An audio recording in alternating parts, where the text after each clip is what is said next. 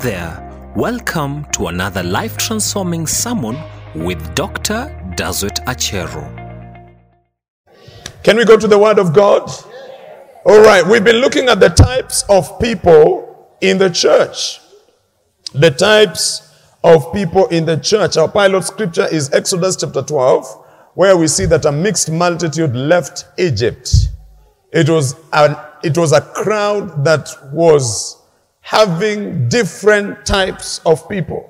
And Moses is leading or pastoring a church that is coming out of bondage, but it is a mixed multitude with so many different people from all walks of life.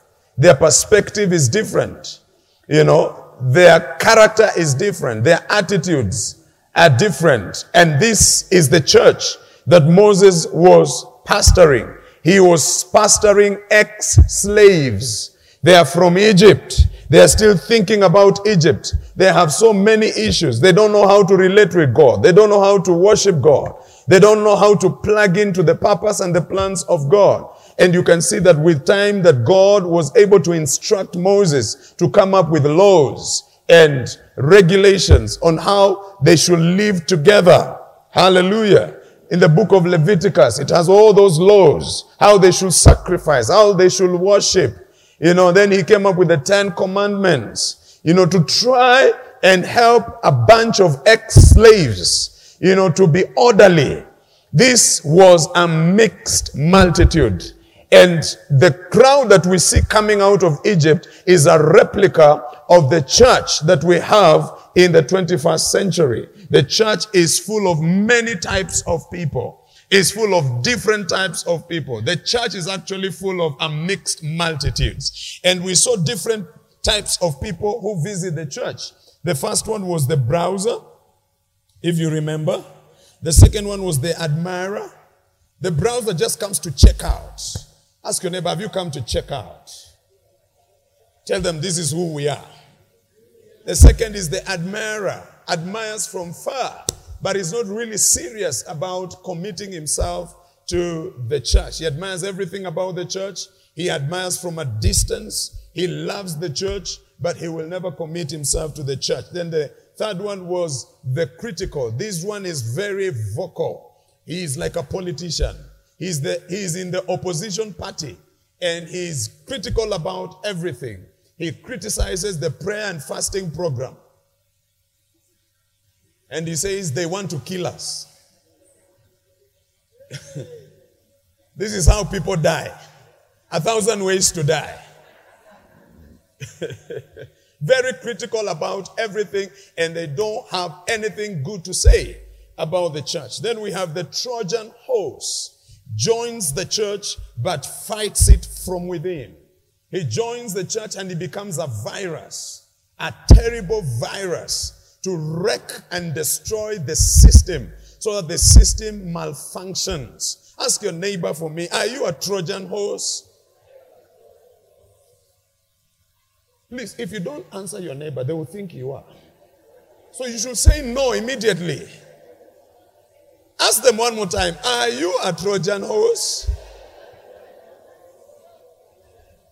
So you should answer and say no immediately, isn't it? And so I want to continue from there and look at number five. Number five is the professional visitor.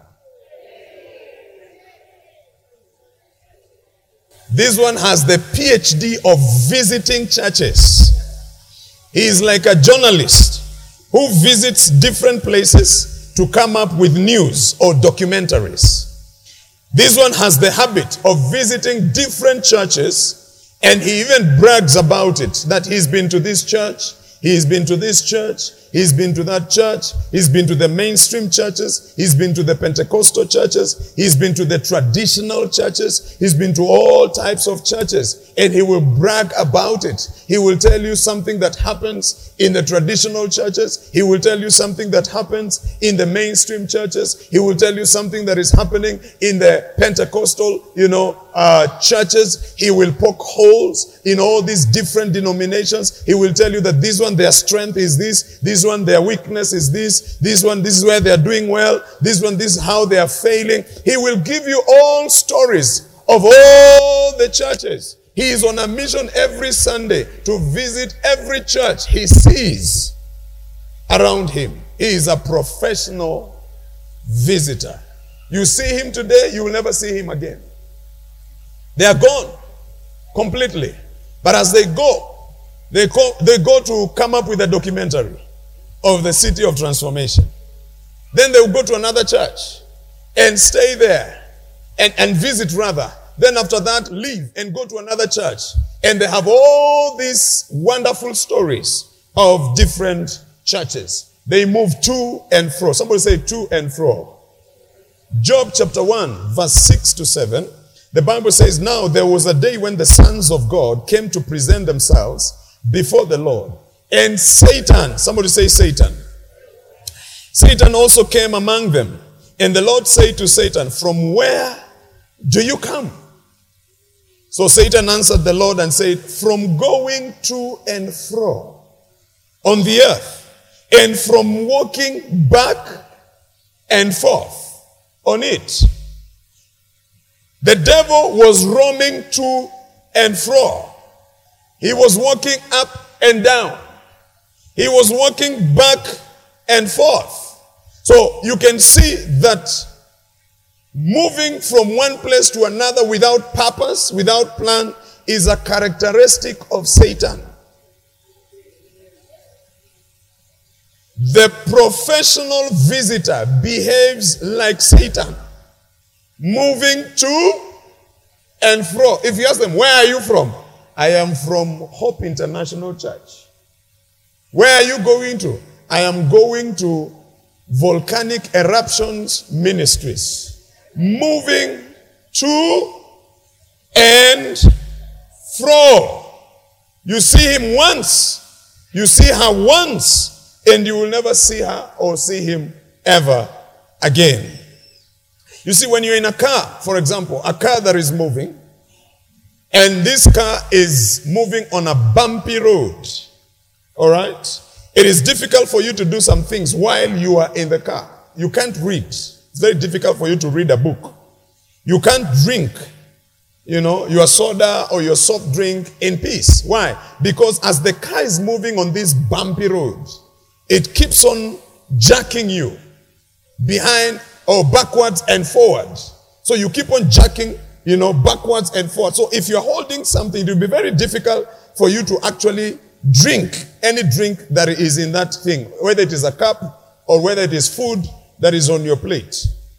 You see, as the car is moving, sometimes it has to brake, sometimes support, sometimes it has to take a turn. So that's very difficult for you to coordinate your movements while you are in this car.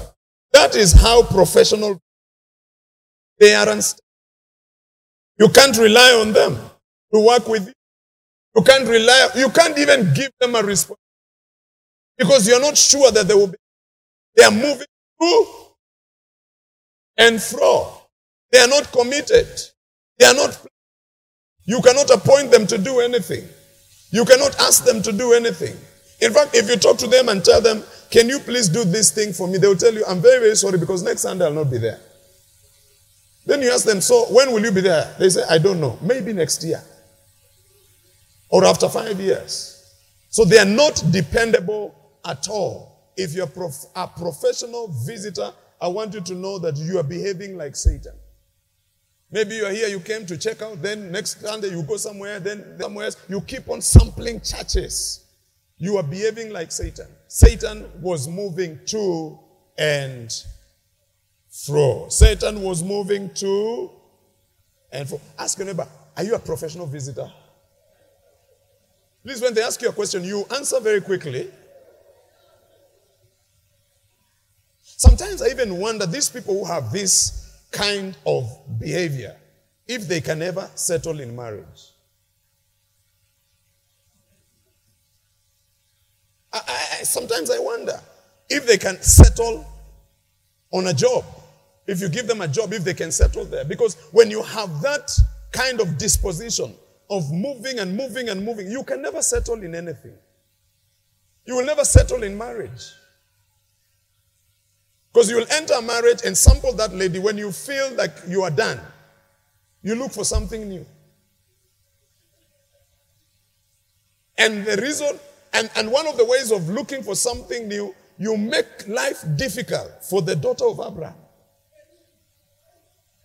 You make her live. Hey, the church is quiet today. Are you ready for me to preach today? You just make the life of someone in your life difficult so that they may live because you're done with them. You're done and dusted and you want something new. You know, even when you give them a job, they will do it. When they feel like they're done with it, they start becoming lazy. They start coming late because they are looking for an opportunity for you to fire them. You know, there are people who are looking for an opportunity to be fired. Yeah, because they are tired. They are trying to look for something new. Such people, I wonder if they can really settle in something. If, if you have that kind of disposition, you need to work on it. Otherwise, you will never experience stability in many areas in your life. Amen. Lift your hand and say, I will never be a professional visitor. In Jesus' name. Number six is the prodigal, prodigal member. The prodigal member. The prodigal member leaves his spiritual father, but after a while realizes he made a huge mistake and decides to come back. Did you get what I said? He leaves the father, but when he goes out there, he moves from church to church to try and find a father he has left. Then everywhere he goes, he doesn't find one. Then he realizes, oh, I have made a mistake. And then he decides to do what? To come back. Now, some, because of pride, they can't come back. But they know they are suffering. They know life is difficult. They know things are not working as they should. Only the humble swallow their pride. And they say, Daddy, I'm sorry. I want to come back home. Let me give you a scripture basis for that. Luke chapter 15 is a story of, it's a parable that Jesus gave of a prodigal son who left his father. And now there are three things about the prodigal son that relates to the prodigal member. Are you ready for me this morning? Mm-hmm. Number one, the prodigal son was deluded to think that he was mature. He thought he had matured. He thought now he can actually stand on his own, but his behavior reveals otherwise because he didn't have a vision, he didn't have a plan for investment, he didn't even have a strategy for multiplying his inheritance. He went out there, and you can see that his behavior revealed a lot of immaturity.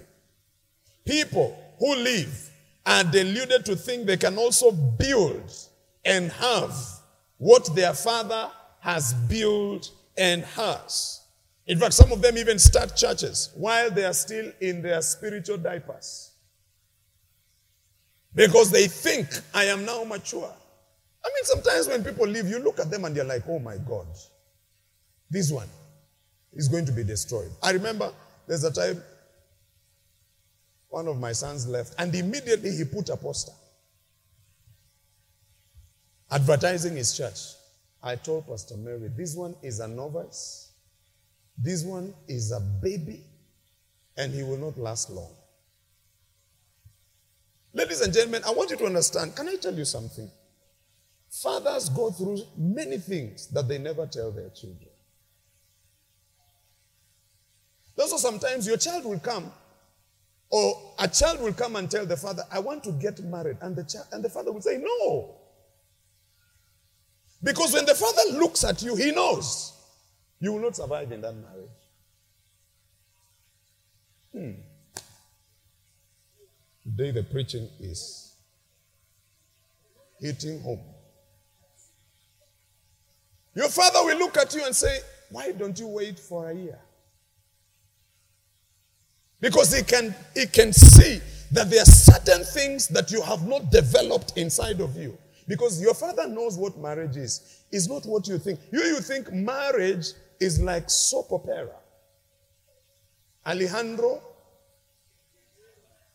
and Paloma and Ruby. Who else? Diego. Huh? Who else? Nicolas.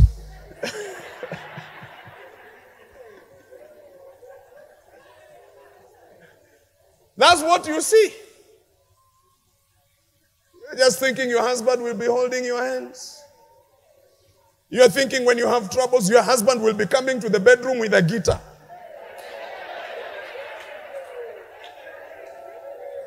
And singing to you until you begin to melt.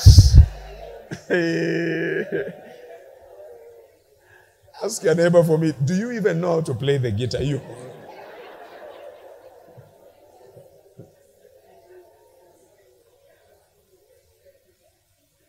He will look at you and say, No, you're not ready. You're not ready.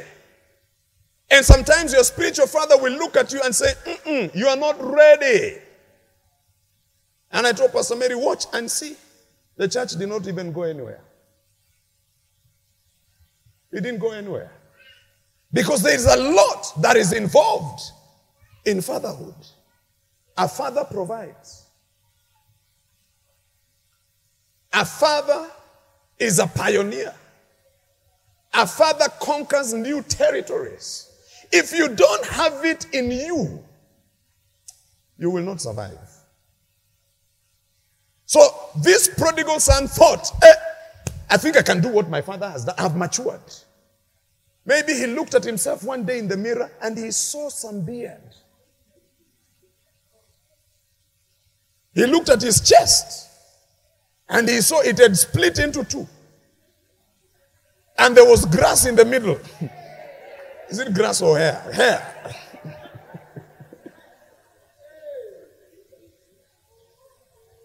and then when he said hallelujah, he, he felt there is a baritone voice coming out of his mouth. He said, mm, I think I'm ready. He looked around and he saw how his father was ruling the homestead. And he said, I think I can also do this. But he was not ready for it. He thought he is mature. And that's why he left his father. And a lot of people live prematurely.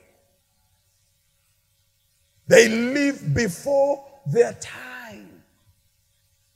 They live before they are ready to go out there and do what God has called them to do. They feel they are mature, but they're actually not mature. You see, when you're young, you argue with your father, argue with your mother. You argue a lot.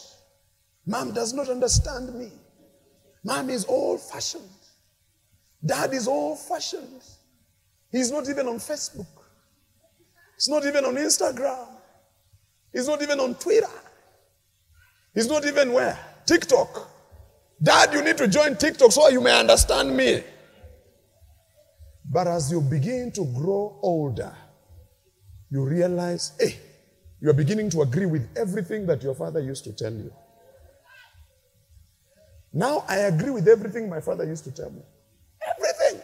The things he used to tell me, I agree with them because of where I have matured. But when you're young, you'll always feel like, oh, your father is unreasonable. Your mother is unreasonable. They don't want you to be happy. They don't want you to marry that man. They don't want you to marry that woman because, you know, they are thinking, you know, I am marrying for them. I'm not marrying for them. They are seeing further than you. The church is quiet.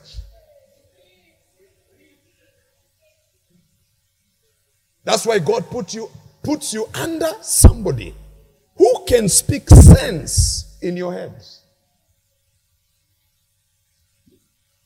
Someone say glory. Everything I have done when my father was alive, I consulted him. And now I consult my mother. Yeah. The other day I even told her, Mom, I want to do this. What do you think? She said, Do it.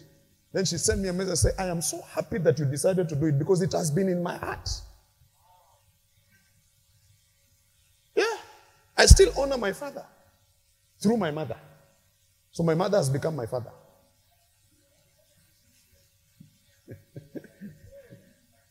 Look, there are people who are ahead of you. Don't play around with them.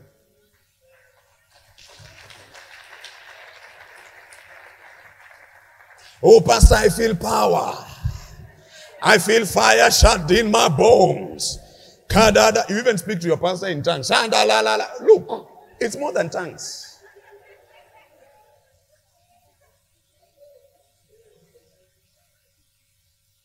I wish the prodigal son asked the father for his opinion.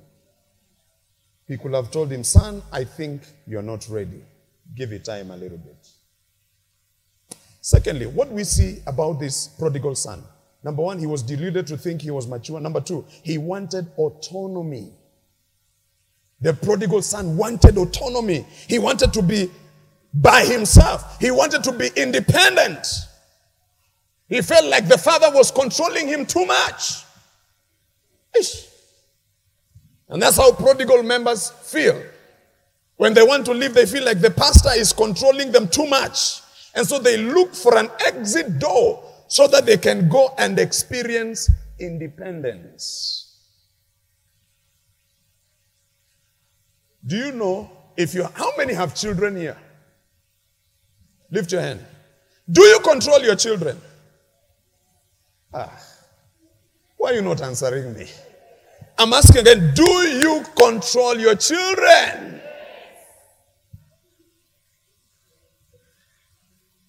Are you my children? Should I control you?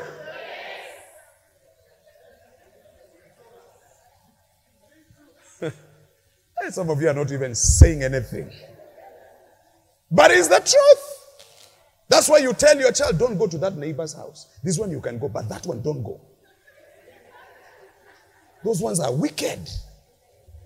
And then you tell your child, don't tell them you're, you're, they are wicked.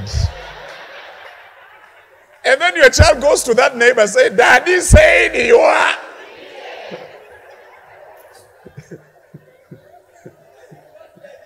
and he said, I should not tell you.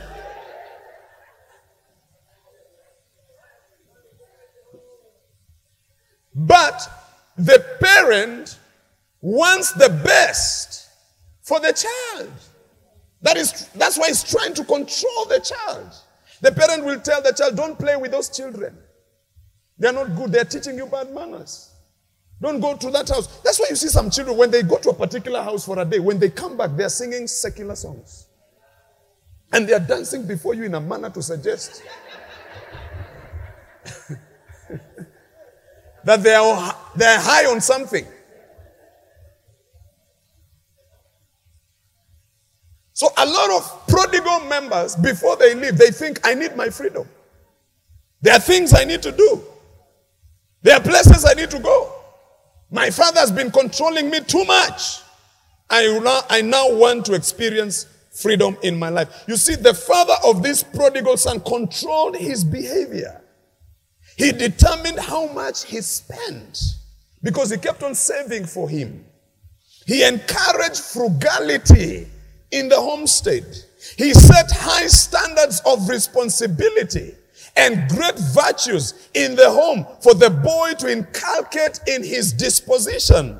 And this is the same thing that pastors do. Pastors set high standards for believers. Pastors influence and control their members through the teachings of God's word. Because let me tell you, if you are not controlled, you will go berserk. Because you never tell them you need to be controlled. And so prodigal members decide to go out there because they want to be free. And sometimes they want to do some crazy things because they feel the pastor will not approve what I want to do. Look at what happened to this boy when he gained freedom. Look like look at what he did. If you study the story, you'll be surprised. When he was given his inheritance, the Bible says he spent his money on riotous living. Rioters. The boy rioted. You remember when you were finishing high school, the way people were saying, I'm going to riot. Or oh, you didn't go to school?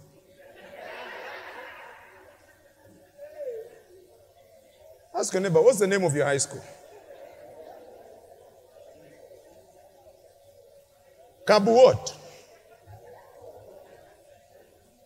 Because we felt like we are being restrained and constrained in high school. So when we were getting out, we said, We are going to riot. This is what the boy did. He went and lived a riotous life. Riotous simply means characterized by wild living and uncontrolled behavior. So that means he went into parties. He went into women and booze. Do you know booze? Some of you don't know what booze is. Oh. Booze is alcohol. Women, parties, alcohol. And you see, these are the things that the father did not allow in the house. The father was constraining the boy. The father was controlling the boy. The father was instilling virtues of frugality and responsibility in the boy. But the moment the boy stepped out of the covering of the father, the carnality in him came out.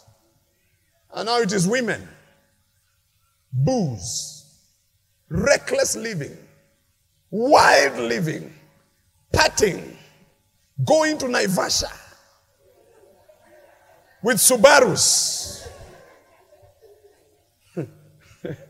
I'm not against Subaru, by the way, but you get my point.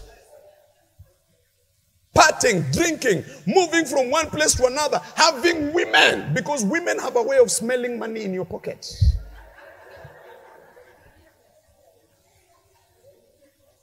How many ladies here want a loaded man? Oh, they are lying. They are not lifting their hands, they are lying. They can sniff it. And they sniffed the money in the pocket of this young boy and they said, This guy is loaded. And they were attracted to him. And the guy wasted his monies. Look, you're not just here to attend church. You are here to be controlled by the teachings that I give you every Sunday. Yes. Yes. Tell your neighbor you have to be controlled. Yes. That's why I tell husbands, love your wives. Don't beat your wife. I have seen people leave this church and their marriage breaks. Why? Because when they were here, they were afraid of the pastor, which is good. You need somebody that you're afraid of. You need a father figure in your life that you're afraid of so that you may not do some things. Oh, you're not supporting me, but I'm telling you, I am preaching very good. You need somebody that you are afraid of. And so they break from the cover. The next thing you hear, they are not living together. They have divorced. When you ask why, they tell you stories, you get shocked. When we left, my husband changed, started beating me Started sleeping with the house manager. I bring a new one, he sleeps with her. I even bring an old mama. He also fires that one. Now I'm, i have brought a houseboy. But he was not happy to see the houseboy. He frustrated the houseboy, and the houseboy left.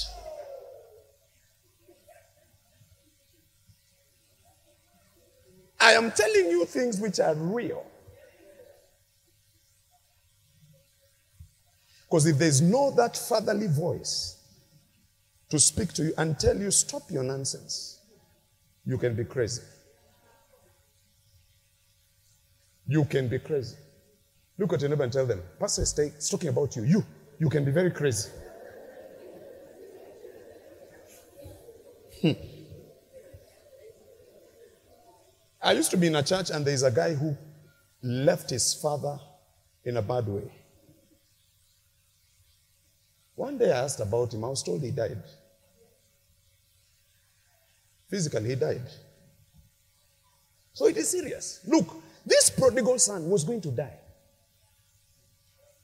Look at his life. Look at what happened to him.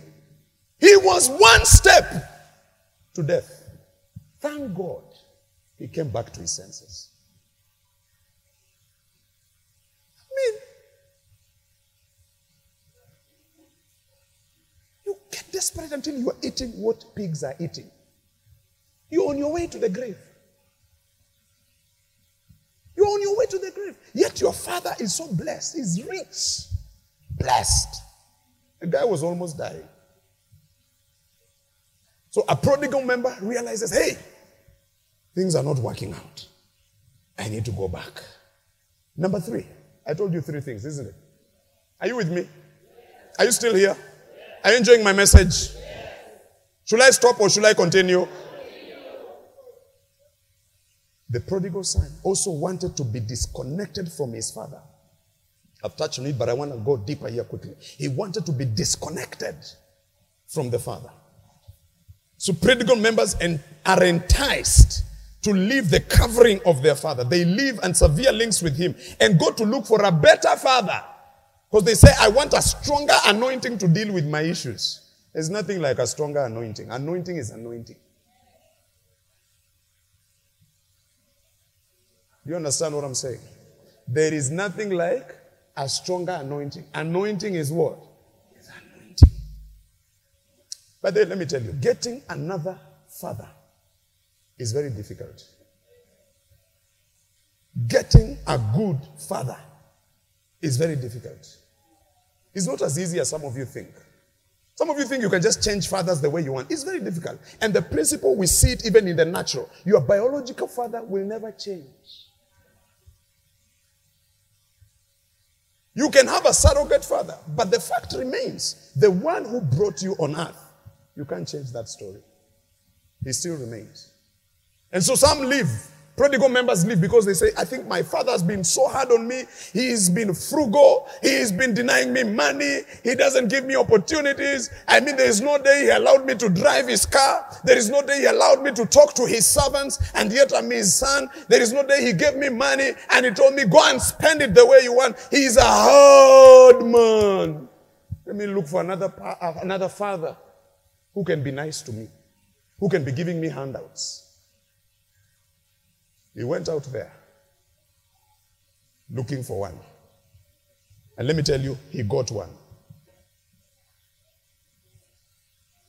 Because when you look, you will find. Seek and you'll find. Knock and the door will be open. He found one. And who is the father he found? He found another citizen of the country. And he told him, Come, I can help you. And he told him, From today, you will not even live in my house. You will stay with the pigs. That was the father he found. You will stay with the pigs and you will eat whatever the pigs are eating. That was the father. His real, authentic father allowed him to stay in his house. But the fake father he found gave him a bed with the pigs.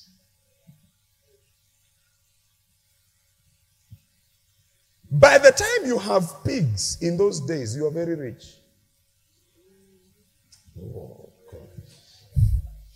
By the times you have pigs that you are feeding in those days, you are a wealthy man. But he couldn't allow this boy to be in his house, to eat the food that was in his house. Yet his real authentic father allowed him to eat the food that was in his house. But when he found this fake father, he told him, You will stay with the pigs out there, and pigs are dirty. Pigs are noisy. I don't even know how you are sleeping at night. Have you been around pigs? Can you produce the sound that pigs produce?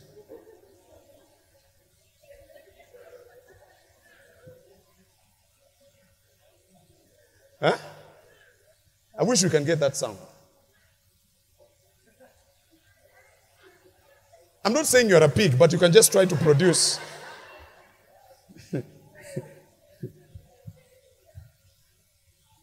Ladies and gentlemen, getting a good father is not easy. You might think your father is bad, but let me tell you, getting a good father is not easy. I've had countless stories of mothers who lost their husbands and decided to remarry.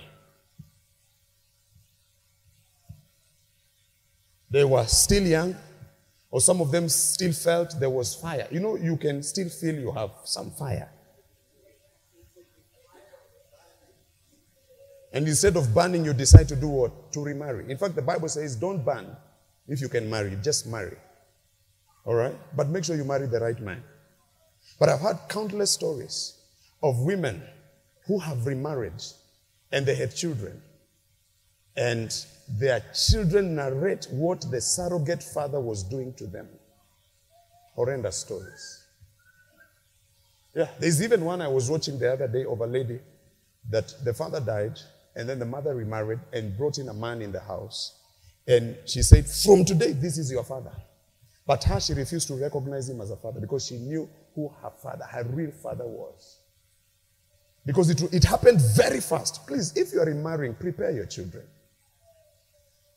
Don't force it on them. Talk to them about it. Have a conversation with them. Let them also check out the man. They might tell you something that you're not seeing. You know, you, you are blind because of love. Today the church is called. Am I, am I, am I in the right church? Talk to your children about it. Tell them, how, what do you feel? And if they're not ready, pause it. But this woman was very quick. The father died, buried quickly, brought a man in the house one day. They are eating, eating. Then he said, From today, my children, this is your father. And they're like, Eh? And that day he did not leave, he went into the bedroom.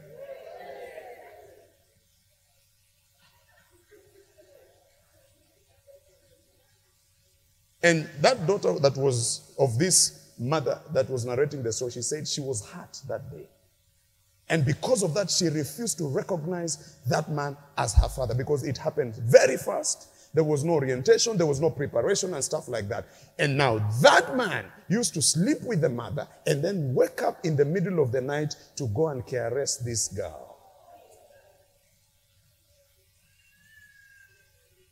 And she could tell, he could tell the girl, if you tell your mother, I'll kill you.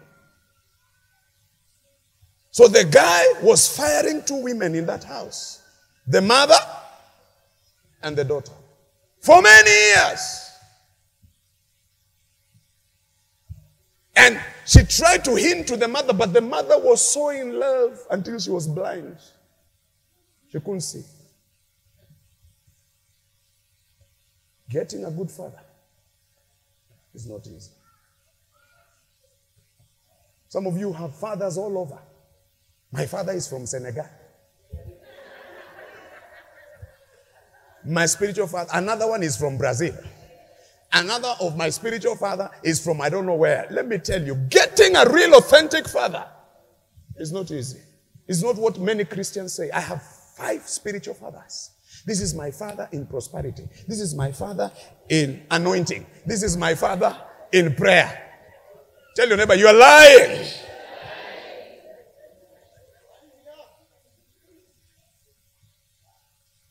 Paul says, You have many instructors, but you don't have many fathers. They are rare, they are few.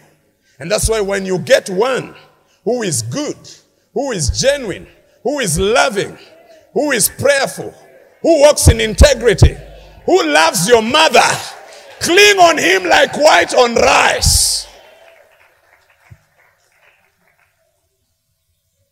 He thought, if I go out there, I'll get a good father. But it was not true. Look at what he says when you read the story. He says, the Bible says, when he came back to his senses, one day he woke up and said, Wait a minute, what's going on here? This guy is not my real father. I'm not supposed to be living like this. I'm not even supposed to be eating what the pigs are eating. The Bible says, when he got back to his senses, this is what he said. How many of my fathers, look, he's mentioning his father. How many of my father's hired servants have bread enough and to spare, and I perish with hunger? I am here struggling to find food to eat, and my father's servants have enough food more than what they can actually eat. So my father is a good father that does not just treat me as a son well, but is also treating his, oh Jesus, his servants well. And this father I got the other day. Look at the treatment he's giving, the treatment is giving unto me as his servant. Ah, he said, no, I have to go back home. Even if I'm not going back as a son, I want to work in that home. I want to work for my father, not as a son, but as a servant. Because my father is a good father to both sons. Oh, Jesus. And servants. I'm going back home. That's what I'm telling you to get a good father. It's not easy. And so he went back home. Hallelujah. I want to tell parents who are here treat your house manager well.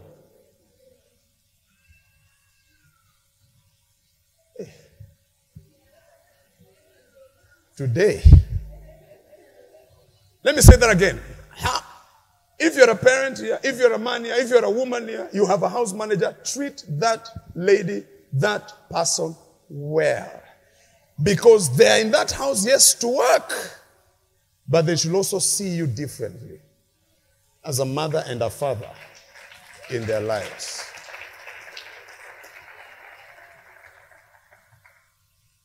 Don't give them food for pigs. Let them eat what you are eating.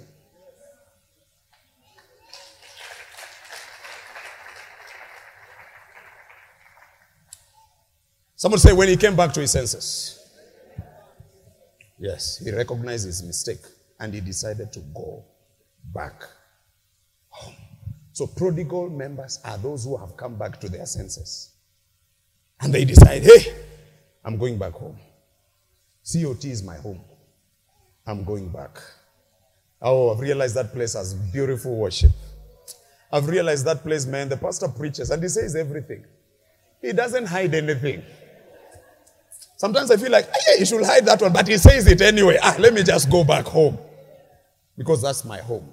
When you come back to your senses and you had left and decide to come back to where you left, you are a prodigal member. When the guy came back home, look at the celebration. Look at the dancing. Look at the music. His return triggered a carnival mood in the house. And it's the same way when a prodigal member comes back, we are excited. Isn't it true? We are happy. We are saying, Welcome back home. Of course, some of you tell them things like, Tulijua utarudi. But in their hearts, their hearts are ready. Their hearts are happy that this person who left has been able to come back. Amen. I prophesy all our prodigal members will come back in the name of Jesus. From wherever they are, God, may you pull them back in Jesus' name.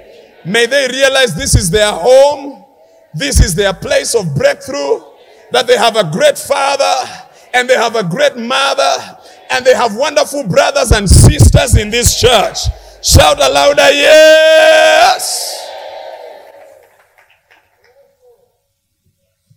That's why I want to give you counsel.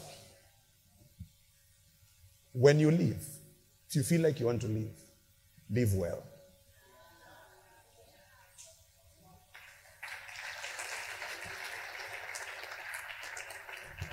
Because you might go out there and realize, eh, things are not what I thought. And decide, hey, let me go back home. You, un- you understand? It's like the song we used to sing, Nimetembea, Nimetafuta, Nimezunguka, hakuna na hata ku Nimetembea, nimetembea kote kote, nimetafuta kote. Why you not tafutering? Kote. Yes. That can be your experience. I met a member who left and he told me, Pastor, I've gone to 15 churches. None of them compares to you.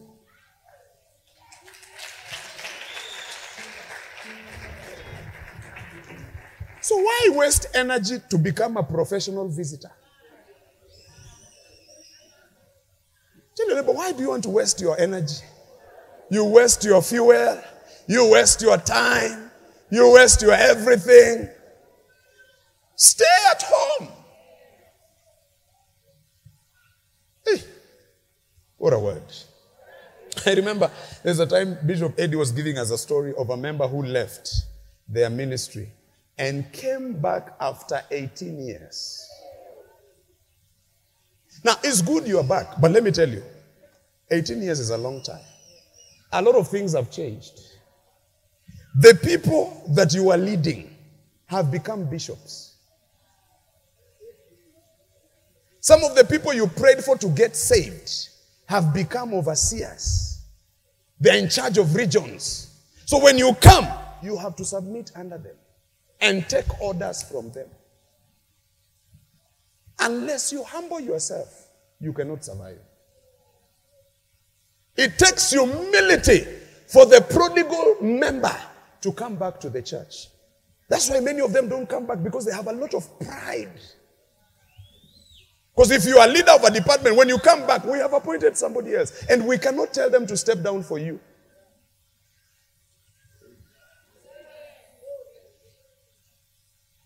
Do you understand what I'm saying? That's why the son knew I cannot go back and be a son. Things have changed. Let me just go be a, a servant. That takes humility.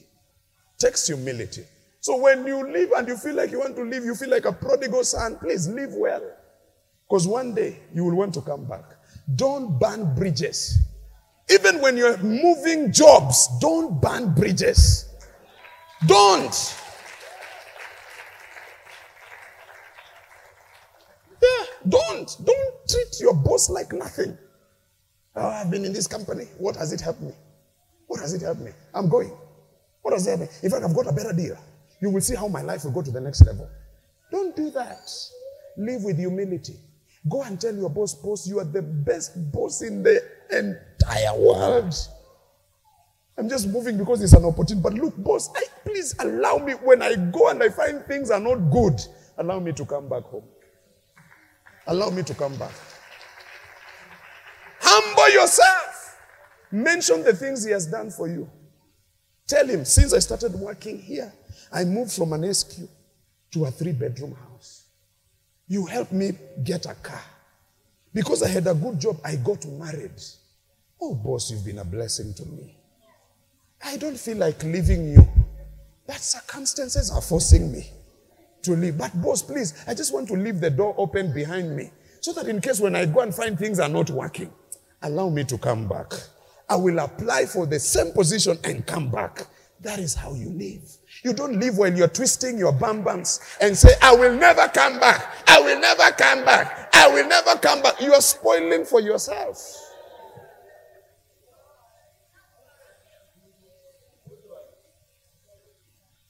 The prodigal son said, Father, I want to come back home.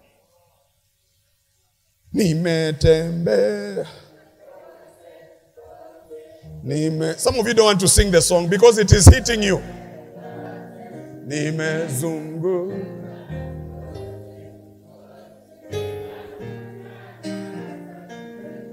Nimetembea. Oh, please stand. Let's sing that song a bit. Nimetafuta ote oh, nimezunguka hey! hakuna nimetembea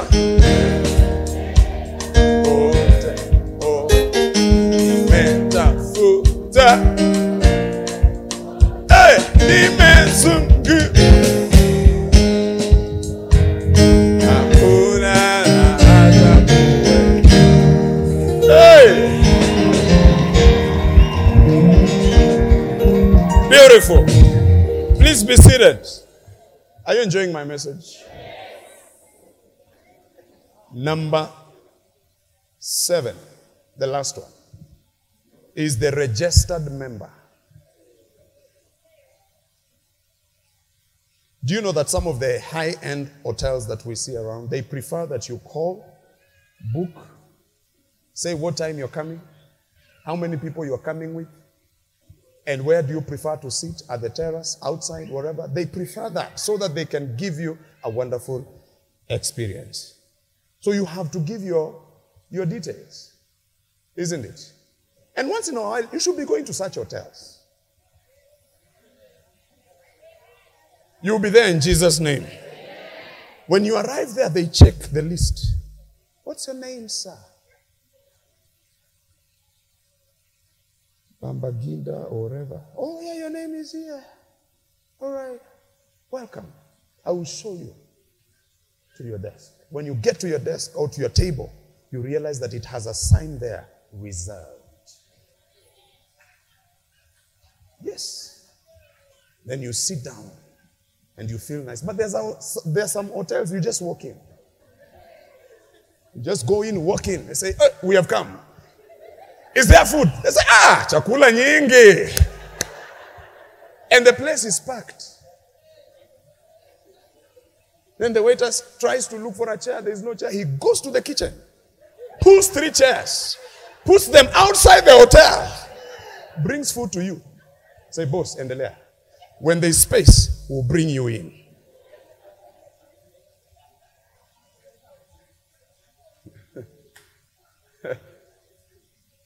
May God empower you to go to nice, decent places in the name of Jesus.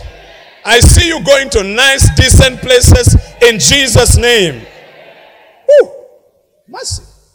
So, registration has to do with giving details. Give the details of your number, your name, how many people. And also in church, registration has to do with giving details about yourself. A registered member trusts the church. You can let the church know that this is me, this is my wife, these are my children. I am married. The church knows your marital status. The church knows where you stay. The church knows what you do. It's very, very important. Can I get an amen? Do you know that God is serious about registration? Yes, He is. Revelation chapter 20, verse 24 to 25. The Bible says, Then death and Hades were cast into the lake of fire. This is the second death. And anyone not found written in the book of life was cast into the lake of fire. God is also very serious about registration. When you get saved, your name is added there. When you give your life to Christ, your name is added, you know, into the book of life. So when you get there and the books are opened, you will say, My name is John Musambwa. That's the only name that came to my mind. And, and, then the angel will look, look, look. Oh, John, you are here. Come. Your room has been reserved. And escorts you to your room that Jesus went to build for us. Then he opens the door for you and he tells you, enter. This is your mansion. And when you enter to that mansion, you'll be so happy. Wow.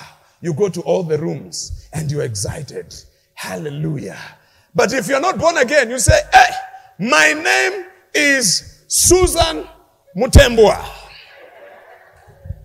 And the angel is checking. Say, hey, repeat your name again.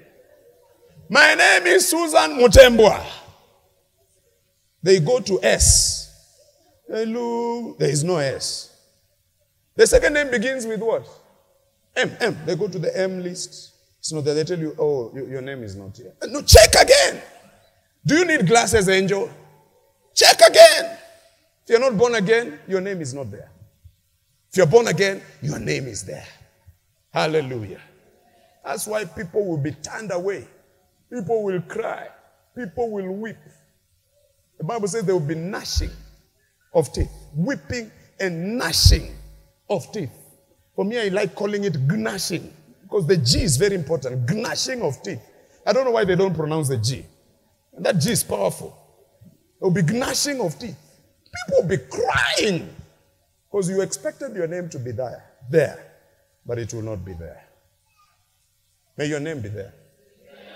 I say, may your name be there in the name of Jesus. So, ladies and gentlemen, you have to be a registered member in the church. Do you know there are members in the church who are very secretive? You don't know them. You don't know where they stay.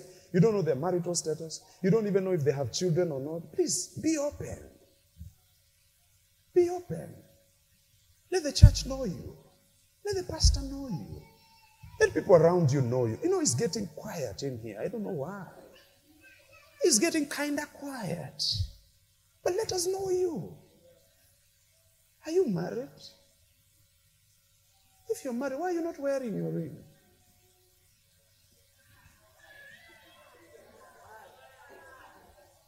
You're making ladies make prayers that are not even there. God cannot answer those prayers. Be a registered member. This is who you are. This is my marital status. This is where I stay. What you see is what you get. Honest, transparent, open. Young lady, if you have a child, let us know have a lot of slay queens walking around twisting their hips and showing their fingertips, and they have children in the village. Oh, you're very quiet on me. Will I finish my message? Tell your neighbor, let us know you.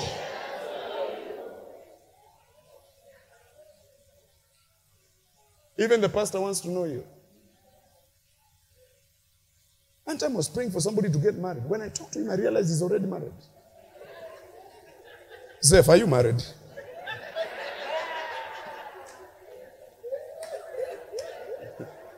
Because he's saying, My prayer is not working. I need to know if God is going to answer my prayer. Are you sure you're not married? You're single like a biscuit.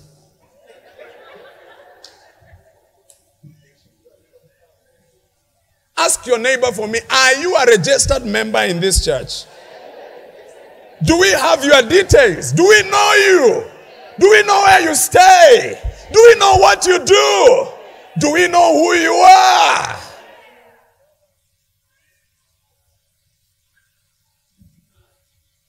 Luke chapter 2. Finishing. Bible says, verse 1 to 5, and it came to pass in those days that a decree went out from Caesar Augustus that all will, all the world should be registered. This was for the entire world, that the entire world should be registered. Verse 2. Give me quickly. This census first took place while Quirinius was governing Syria. Verse 3. So all went to be registered. Everyone. Somebody say everyone. Shout it louder, everyone everyone to his own city. Everybody was registered. Because it was important. The king wanted to get data. Verse 4. Joseph also went up from Galilee, out of the city of Nazareth, into Judea, to the city of David which is called Bethlehem, because he was of the house and lineage of David. He came from royalty, but he still went to be registered. Because when it comes to registration, there is no partiality. Everybody has to be registered. Verse 5. And he went to be registered with who?